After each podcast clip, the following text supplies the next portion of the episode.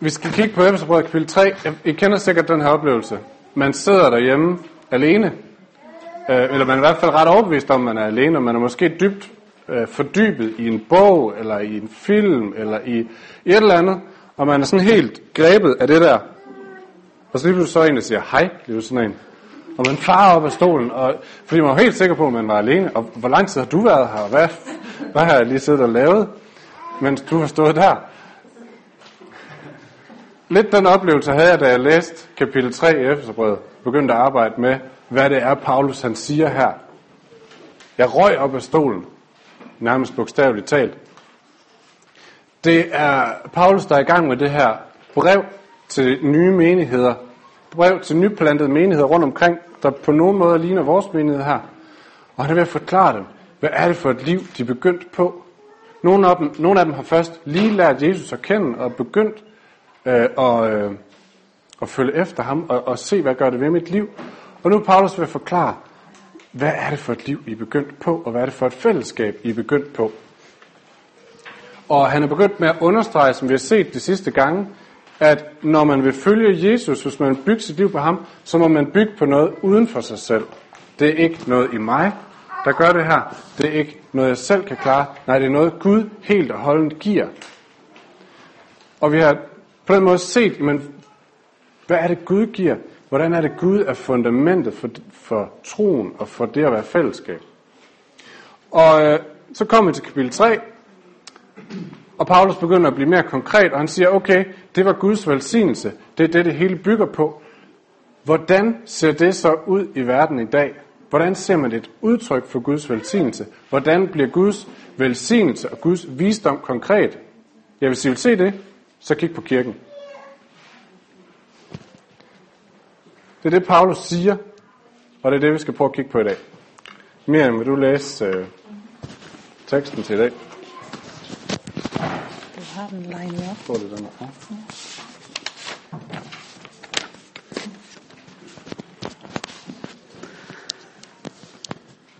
Jeg, Paulus, sidder nu i fængsel, fordi jeg tjener Jesus Kristus og har forkyndt budskabet om ham for jer og andre ikke-jøder.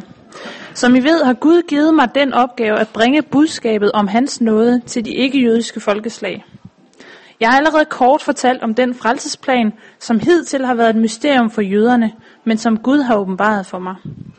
Når I læser det, jeg her skriver, kan I forstå, at Gud har givet mig indsigt i sin plan angående Messias. Han indvidede ikke de tidligere generationer i denne plan, men nu har han gennem Helligånden åbenbaret den for sine hellige apostler og profeter. Planen går ud på, at også de, som ikke er jøder, nu vil tro på Kristus, kan få del i Guds løfter. De bliver en del af Kristi læme og får deres andel i alt det, Gud har lovet at give sine børn.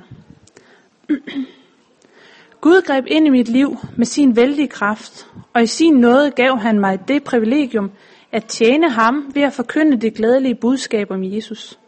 Tænk engang, jeg, som er den ringeste af alle Guds børn, har fået lov til at fortælle alle folkeslagene om de umådelige, ufattelige, åndelige rigdomme, de har adgang til gennem Kristus. Gud, som er alle ting skaber, har haft sin frelsesplan klar fra tidernes morgen. Men først nu er den blevet åbenbaret. Og det blev min opgave at klargøre denne plan for alle mennesker. Gennem effektueringen af den plan er menigheden i stand til at demonstrere de mange facetter af Guds fantastiske visdom over for de himmelske magter og autoriteter. Hele denne evige plan har sit centrum i Jesus Kristus, vores Herre, og det er ham, der fører planen ud i livet. Alle vi, som tror på ham, kan nu frimodigt og tillidsfuldt komme frem for Gud. Derfor skal I ikke tabe modet over det, jeg må lide for jeres skyld. I skal hellere følge jer beæret over, at jeg er villig til at lide for at bringe jer ikke jøder det glædelige budskab. Når jeg tænker på storheden og visdommen i Guds frelsesplan, må jeg bøje min knæ for faderen i taknemmelighed og lovprisning. Han er et forbillede for et hvert fader, faderforhold i himlen og på jorden. Jeg beder om, at Gud ved sin helligånd og i kraft af sin mægtige herlighed vil give jer stor indre styrke, og at og om at jeres tro på Kristus må være af en sådan art, at han også kan have fast bopæl i jeres hjerter. Jeg beder også om, at de må blive fast forankret i hans kærlighed, så I sammen med alle de andre kristne kan forstå, hvor stor og dyb den er på alle lederkanter. Jeg beder om, at I virkelig må kunne forstå Kristi kærlighed, der overgår menneskelig fatteevne, så I fuldt ud kan opleve alt det, Gud har til jer. Gud virker gennem os med sin kraft og kan gøre meget mere, end vi beder om eller forstår. Lad os som hans menighed til enhver tid, både nu og i al evighed, give ham ære for, hvad han har gjort gennem Jesus, som er Messias. Amen. Tak for det. Kender I de her mennesker, der associerer frit, når de snakker? De er i gang med en eller anden sætning, og så lige pludselig så, ja, så i øvrigt, så går de ud af et tidsspor, og så når de kommer et stykke ud ja, så i øvrigt, så fortsætter og man har lyst til at sige, stop, stop, stop, stop, forfra. Stille. Du var lige i gang med at fortælle den her historie. Nogle mennesker har det med at gøre sådan, og det kan være meget irriterende. Og Paulus gør det i det her brev. Det er lidt svært at se i den her oversættelse. Nu har vi taget den oversættelse, som hedder hverdagsdansk, fordi den på nogen måde er nemmere lige at, at gribe. Øh, men i, hvis I tager den nærmest hvilken som helst anden oversættelse, så vil I se, at Paulus er gået i gang med at sige noget i, øh, i starten af kapitel 3 her. Så går der to vers, så kommer der en tankestreg. Fordi det er sådan den bedste måde at indikere. Nu begynder han at snakke om noget fuldstændig andet, fordi der er lige noget, der kommer op i hans tanker. Jeg skal lige i øvrigt have slået det her fast en gang til. Der er noget, der er så vigtigt, inden vi lige fortsætter. Det skal jeg lige have understreget, og det bruger han så 11 vers på, lige at få understreget, og så kommer han tilbage til det, han egentlig kom fra. Det Paulus han skal understrege, det er det her med, som jeg lige sagde før, Guds visdom, hvis man vil se den udfoldet, så sker det i kirken. Den, den visdom, den, vel, den velsignelse, som han indtil videre har beskrevet, hvis man vil se den udfoldet, så kig på kirken. Og det er et godt budskab. Men det leder for mig at se i hvert fald til mindst tre spørgsmål, som vi lige skal prøve at kigge på. Hvad er Guds visdom? Hvorfor udtrykker kirken Guds visdom? Og hvad med min erfaring? Hvis ikke det er det, jeg erfarer. Hvad er Guds visdom? Hvorfor udtrykker kirken Guds visdom? Og hvad så med min erfaring? Det skal vi prøve at kigge på. Hvad er Guds visdom? Lad mig prøve at fortælle en historie. En sand historie. Den handler om en mand, og lad os bare kalde ham Simon. Og det er faktisk det er en lidt trist historie, eller det vil sige, den starter trist, fordi Simon var meget ensom. Når Simon vågnede op om morgenen, så var der ikke nogen at sige godmorgen til. Der var heller ikke nogen, der sagde godmorgen til ham. Der var ikke nogen at spise sammen med. Der var ikke nogen at kysse farvel. Og der var heller ikke nogen, der ventede på ham, hvis han gik nogen steder. Simon var på, på alle måder rigtig ensom. Han gik heller ikke på arbejde længere, fordi de andre på arbejde ville ikke se ham der mere. Han havde forsøgt at tage på arbejde, men allerede på lang afstand, så stoppede de ham og sagde, bliv væk, vi vil ikke have dig her, gå med dig. Og nu var han, øh, nu har han fuldstændig holdt op med at prøve, så han var meget ensom. Men det plejede ikke at være sådan for Simon. Det plejede ikke at være sådan, at han, skulle, at han var ensom på den her måde. Det var ikke ret lang tid siden, at han boede sammen med mennesker. At han boede der, hvor de andre boede. Det var ikke længe siden, at det var ham, der var festens midtpunkt. Ham, de grinede af og grinede sammen med. Det var ikke ret lang tid siden, at folk hilste på ham på gaden med et smil, når han kom gående.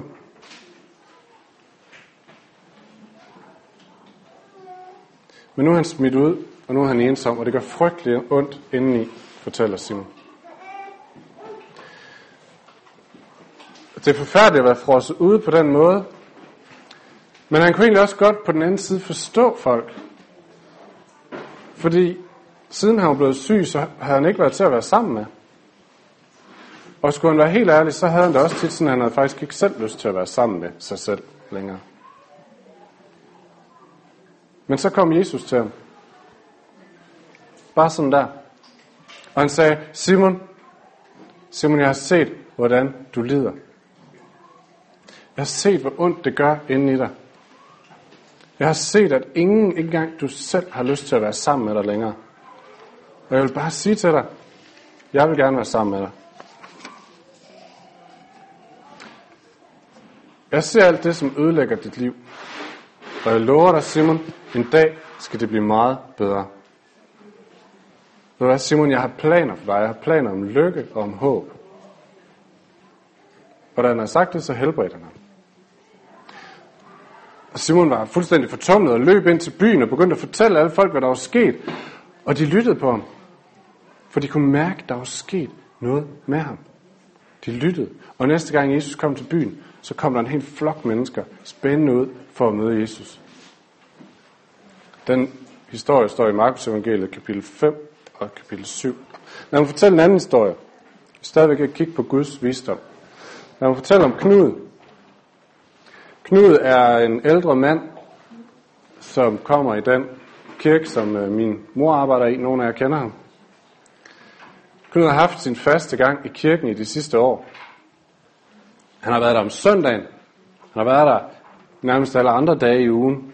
Og han har taget del i rigtig mange af de aktiviteter, der er foregået. Både dem, hvor han var en del af aldersgruppen, og dem, hvor han ikke var en del af aldersgruppen. Han har, øh, han har snakket med præsterne, snakket med dem, der var i kirken, øh, delt liv med dem på mange måder. Han har blandet sig i alt, hvad der foregik, og han har haft sin faste chance hver søndag med at dirigere bilerne ind på kirkens parkeringsplads. Han havde en fast stol øh, lige ved kirkens udgang, der stod reserveret til Knud, så han kunne sidde tæt på døren og komme ud til parkeringspladsen.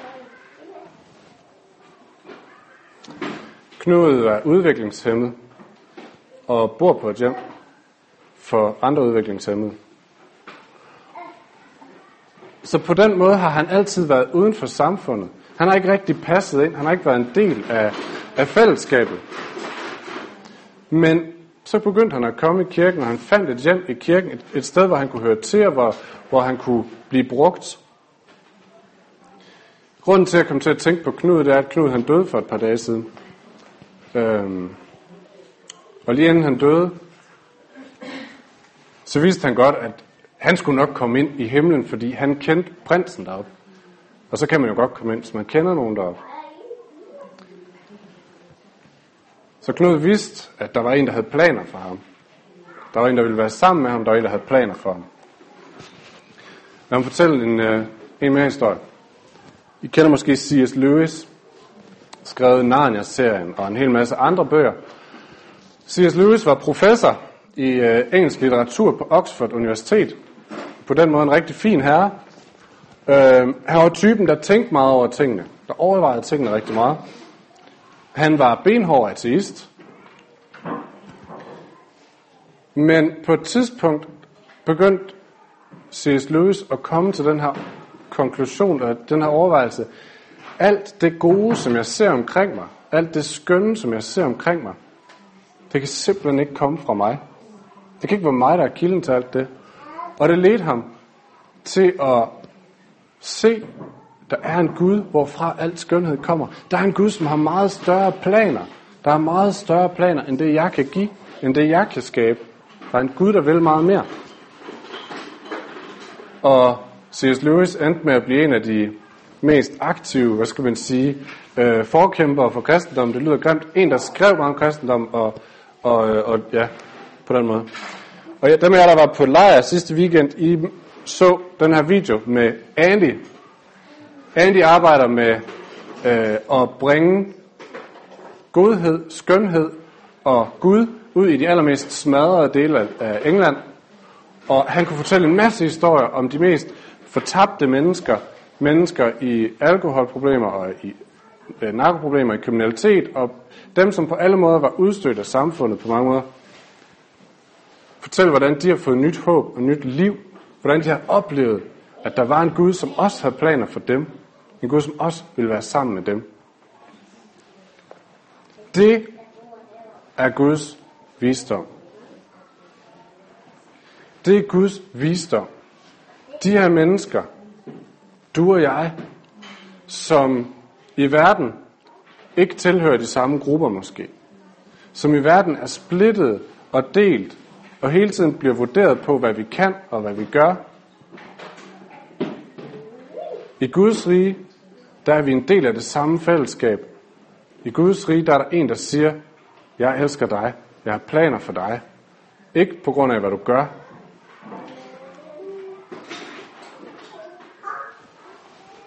men i kraft af, at i kraft af det Gud gør, i kraft af, at Gud sendte Jesus. Det er Guds rige. Det er et fællesskab af mennesker, som, som alle sammen tilhører det samme fællesskab. Som alle sammen er en del af det samme, selvom de i udgangspunktet ser meget forskellige ud. Vi kender også det modsatte. Når diktatorer kommer til magten rundt omkring i verden, så sker der altid cirka det samme mønster. De begynder en ensretning. Det er ikke fordi, jeg skal trække nasekortet det har jeg hørt, det må ikke gøre i diskussioner. Men det er bare det mest tydelige eksempel, vi kender. Da Hitler kom til magten, så blev der en ensretning. Det var kun for dem, der tilhørte den rigtige race. Det var kun for dem, der havde den rigtige seksualitet. Det var kun for dem, der var psykisk fuldstændig inden for normalområdet helt stramt. Resten blev marginaliseret. Resten blev holdt udenfor. De duede ikke. De var ikke en del af det.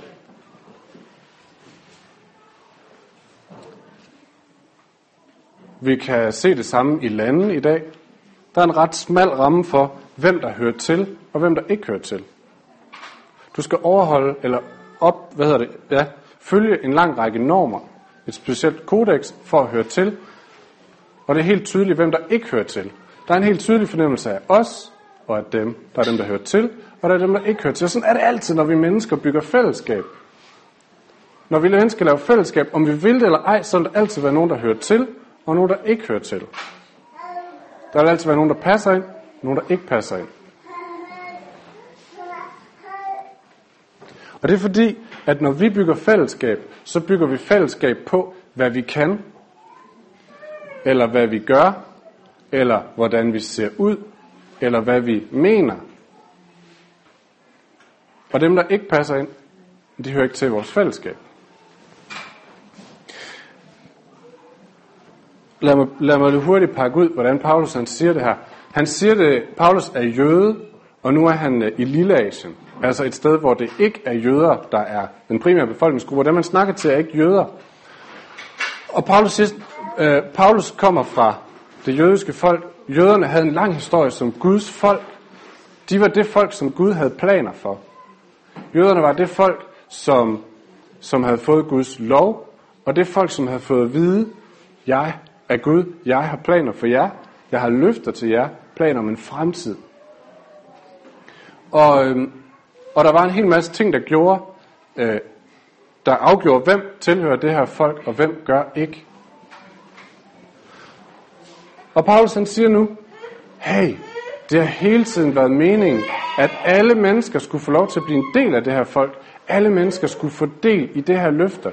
Efter at Jesus kom, så bygger alt på, hvad Jesus har gjort for os. Så det er ikke længere, hvad I gør, eller hvad folk i tilhører, der afgør, om I er en del af løftet. Nu er I alle sammen mulighed for at være en del af løftet. Paulus kalder det her for et mysterium. Et mysterium. Vi kender mysterier. Min gamle farmor læser masser af mysterier. Det er sådan nogle, hvor man, øh, eller vi kan se dem i fjernsynet. Det er sådan nogle, hvor vi, der er noget, der, der er noget hemmeligt, der er noget gemt, som vi skal regne ud. Og vi får ledetråd, og vi sidder og gætter og gætter og gætter. Ah, kan vi nu gætte, hvem er det, der har gjort det den her gang? Er det bottleren igen? Og sagen er, at når vi får ledetråd nok, så kan vi sandsynligvis gætte det. Når Bibelen bruger ordet mysterie, så betyder det noget helt andet. Og Bibelen bruger det en del, og Paulus bruger det rigtig meget. Et mysterium i Bibelen er noget, der er hemmeligt, og som vil forblive hemmeligt, hvis ikke Gud åbenbarede det. Det var ikke noget, vi kunne regne ud. For det er fuldstændig modsat, hvad vi ville have forventet. Det er fuldstændig modsat af, hvad vi ville have gættet på. Det er imod vores intuition.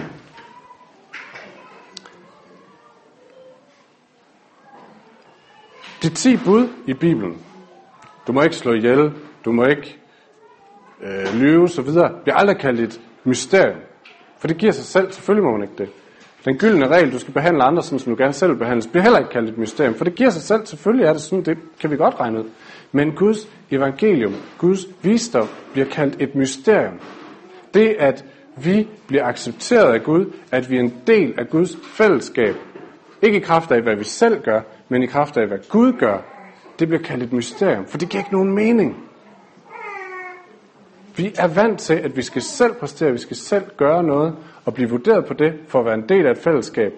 Paulus siger, nej, det er et mysterium, for det er ikke i kraft af, hvad I selv er og gør.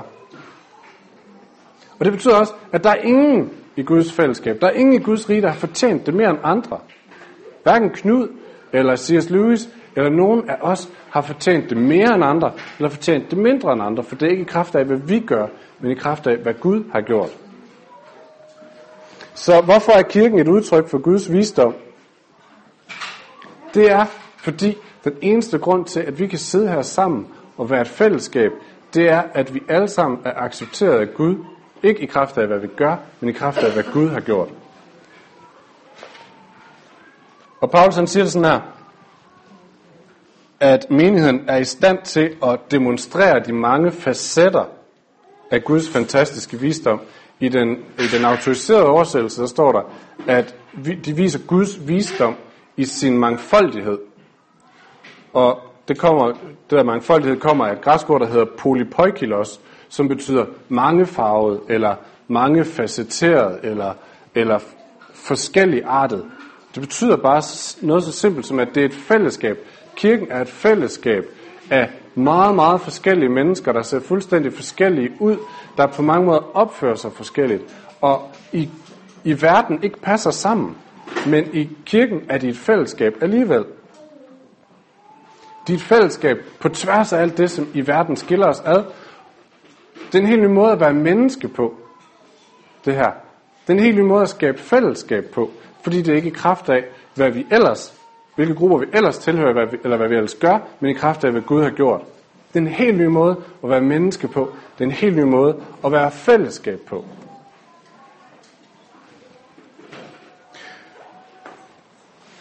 Og dermed så bliver kirken også en proklamation til verdens magter og myndigheder, som Paulus siger det. Det bliver en proklamation, fordi at fordi kirken overskrider alle sociale skæld, alle sociale barriere, fordi det ikke er i kraft af, hvad vi har gjort, men hvad Gud har gjort, så er det også en proklamation til verden om, at hvem Gud er og hvad Guds frelse er. Lad mig citere en, øh, en engelsk teolog, der hedder N.T. Wright, en af mine store idoler, som siger, The church is to be by the very fact of its existence, a warning to them, altså magterne og myndigheder, that their time is up, and an announcement to the world that there's a different way to be human. Kirken er i sin grundeksistens, fordi vi er et forskelligartet folk, der tjener, der priser den samme Gud, så er vi et, et opråb til verden, eller en proklamation til verden, at den måde, som verden laver fællesskab på, det er slut. Der er en ny måde at være menneske på. Tænk lige over et øjeblik. Stemmer det her overens? Dem af jer, der har erfaringer med kristne fællesskaber, kommet i kristne fællesskaber, eller har været her nogle gange, stemmer det overens med jeres erfaringer af kristne fællesskab? Det gør det nok ikke nødvendigvis. Det ved jeg ikke, sådan har jeg det i hvert fald. Nogle af jer har sandsynligvis modsatte erfaringer med kristne fællesskab. Nogle af jer kommer måske såret ud af nogle kristne fællesskaber. Fordi at det ikke har været et sted, hvor man var fælles, men tværtimod et sted, hvor der var skæld og barriere og grupperinger. Hvor nogen var hørt til, og nogen ikke hørt til. Hvad så, Paulus? Hvad så, hvis det er vores erfaring med kirken? Hvad er det så, du siger? Er det så bare ren utopi? Er det din, er det din iver, dit engagement, der løber af med dig, og du får tegnet et fantastisk skønt billede, men det passer ikke med virkeligheden? Hvad er det for noget? Hvis vi kigger i vers 11, så står der, at hele denne evige plan har sit centrum i Jesus Kristus, vores Herre, og det er ham, der førte planen ud i livet. Førte i datid. Det var ham, der førte planen ud i livet. Det var fordi, at Jesus i sin død tog alt det, som gjorde, at vi ikke kunne være en del af fællesskabet. Han blev udstødt. Han blev en af dem, der var udenfor, for at vi kunne komme indenfor. Og derfor er det i kraft af, hvad han har gjort, og ikke i kraft af, hvad vi kan have gjort, at vi kan være en del af fællesskabet. Det betyder, at vi har alle sammen de samme forudsætninger for at være en del af fællesskabet. Som jeg sagde før, der er ikke nogen, der har mere ret til at være en del af kirken. Der er ikke nogen, der har mindre ret til at være en del af kirken end andre. Så det Paulus han siger, det er, vi er det fællesskab. Vi er et udtryk for Guds visdom. Vi er et udtryk for Guds frelse. Ikke i kraft af, hvad vi gør, men i kraft af, hvad Gud har gjort. Og så kommer det typiske Paulus. I er et udtryk for Guds visdom, så begynd at leve det. Så begynd at leve som et udtryk for Guds visdom. Hvad kræver det at leve som et udtryk for Guds visdom? Hvad kræver det at, at have et fællesskab, hvor alle er accepteret? Hvor, at vi, hvor ingen føler sig udenfor? Hvor ingen bliver holdt udenfor? Hvor vi ikke har grupperinger og skæld? Ja, hvad kræver det at opdrage børn? Hvad kræver det at opdrage børn den nat, hvor de vågner, og man synes, man har sovet for lidt? Øh, og de har tisset i sengen, og man skal til at stå og fedt med det der. Hvad kræver det at holde ud med sine forældre, hvis de er evindelige og træls at høre på? Det kræver én ting, siger Paulus, det kræver kærlighed. Det kræver kærlighed, ikke som en, en varm følelse for hinanden. Det er ikke sådan, at vi i kirken skal have varme følelser for hinanden. Men det kræver en kærlighed. Det kræver en vilje til at ville alle. En vilje til at anerkende, at alle er lige meget en del af det her. Og den kærlighed, siger Paulus, den begynder et sted. Og Paulus er på knæ nu. Det er nede i vers 14. Paulus går på knæ. Den normale måde at bede på på det her tidspunkt, det var stående. Man stod op og bad. Og når Paulus siger, nu er jeg på knæ, så betyder det, nu er det intenst. Nu beder han igennem. Nu er det virkelig noget, han skal bede for her. Og han nævner to ting. Han takker for Guds visdom. Han takker for, at vi alle sammen er accepteret. Og så er han i forbøn for dem, der skal begynde at leve det ud. Og han er i forbøn på den måde, han siger, I er nødt til at kende Kristi kærlighed. I er nødt til at kende Guds kærlighed, hvis I skal kunne leve det her. Fordi det er ikke i kraft af jeres kærlighed, at, at I kan elske hinanden, og at I kan være et fællesskab på en ny måde, at I kan være mennesker på en ny måde. Nej, det er i kraft af at kende Guds kærlighed. Og der står sådan her, at øh, forstå Guds kærlighed, som overgår alt forstand. Det vil sige, det er ikke bare sådan noget med at forstå det med hovedet. Ah, nu har jeg næsten forstået, hvad det betyder, at jeg er elsket i teorien. Nej, det, det er en forståelse, der overgår alt forstand. Det er meget mere end bare hovedet. Det er at forstå med erfaringerne, med, med hele kroppen, med, med alt i mig, at jeg er virkelig elsket. Gud har virkelig planer for mig. Ikke bare i mit hoved. Det er ikke bare noget, jeg sådan kan sige til mig selv, men noget, jeg virkelig ved med mig selv.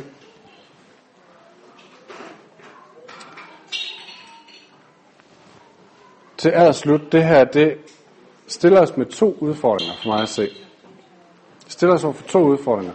Vi er et fællesskab, som er en ny måde at være menneske på, en ny måde at skabe fællesskab på, på tværs af alle sociale skæld, fordi vi har de samme forudsætninger for at være fællesskab, at vi er elsket af Gud. Det stiller os med to udfordringer. Kender vi Kristi kærlighed? Kender vi Kristi kærlighed så meget, så vi kan også leve det fællesskab? I er det fællesskab, men kender vi Kristi kærlighed så meget, så vi også kan begynde at leve det Og den anden udfordring. Er vores fællesskab en trussel? Er vores fællesskab en trussel mod verdens magter og myndigheder? Det vil sige, den måde, vi er sammen på, prikker det verdens måde at være sammen på i maven på det ømme sted og siger, hey, der er en ny måde at være fællesskab på. Det handler om, hvad, hvem er det, jeg bruger min tid på? Bruger jeg bare den tid, bruger jeg min tid på de mennesker, som man ville forvente, at bruge min tid på dem, der ligner mig, eller, eller prøver jeg at elske mennesker, som også ligger uden for, min, for, for dem, jeg normalt omgås? Overskrider jeg de sociale barriere? Og hvad med vores fællesskab? Overskrider det de normale sociale barriere? Er vi virkelig en, en mangefarvet, mangeartet, forskelligartet udtryk for Guds folk? Det er udfordringen. Og det her det handler ikke om, at vi skal blive et udtryk for Guds visdom, for det er vi, men vi skal begynde at leve det. Lad os slutte med at rejse os op og bede.